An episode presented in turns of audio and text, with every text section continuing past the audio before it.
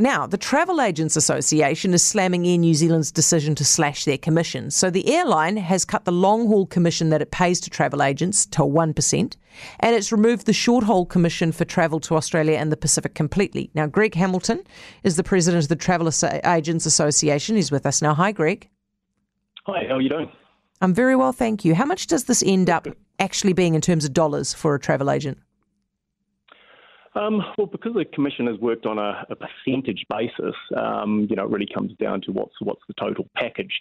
But if you look at, um, you know, moving from a five percent commission to, to, one or three down to zero, you know, you're talking about three to four percent. Um, so look, that might be you know 300 uh, bucks on some uh, things, up to you know a thousand on others. So it does mean that that's um, substantial.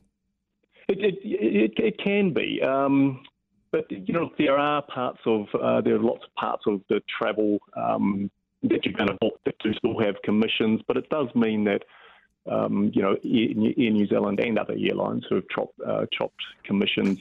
Uh, I guess putting a price differential on um, to organise that travel to the consumer uh, through a travel agent.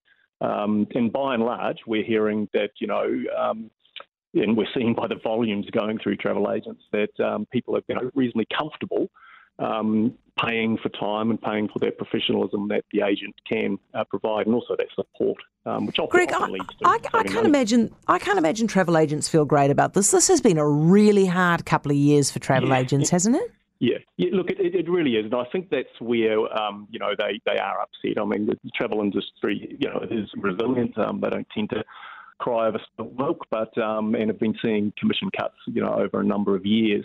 But yeah, the timing is not good. Um, yeah. You know, travel agencies spent, you know, two years basically working their, their butts off, um, organising refunds and, um, you know, uh, credits, etc., uh, for, for no money.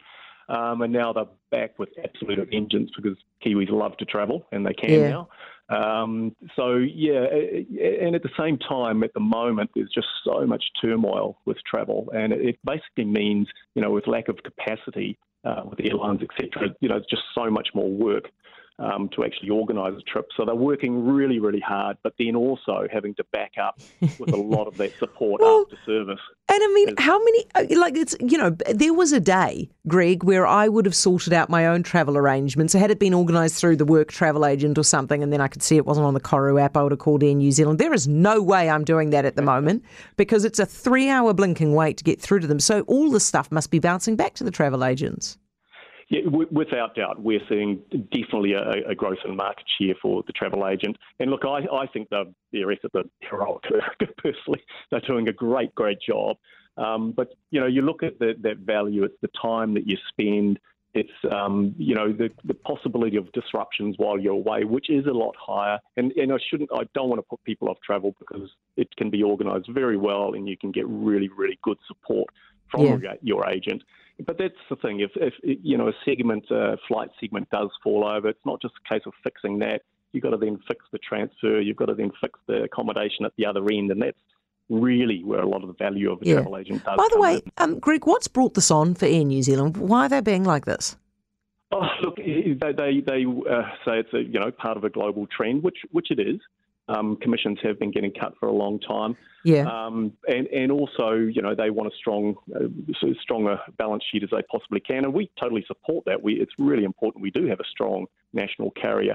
Our, our argument on behalf of our TAANZ members would be that, look, just timing's not good. You know, yeah. they're working their butts off supporting the airline and, you know, reconsider the timing and reevaluate down the track.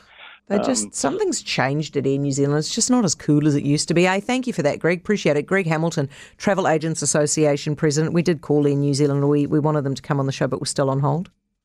Started calling them about one o'clock. No, I'm joking. They said they they're not available. No, they're not available. That's all right. They don't have to be available. They've got a lot of things to deal with, like I don't know, answering the phones, for example, at the call centre. I don't know if you've tried to get through them, but my what a schmozzle.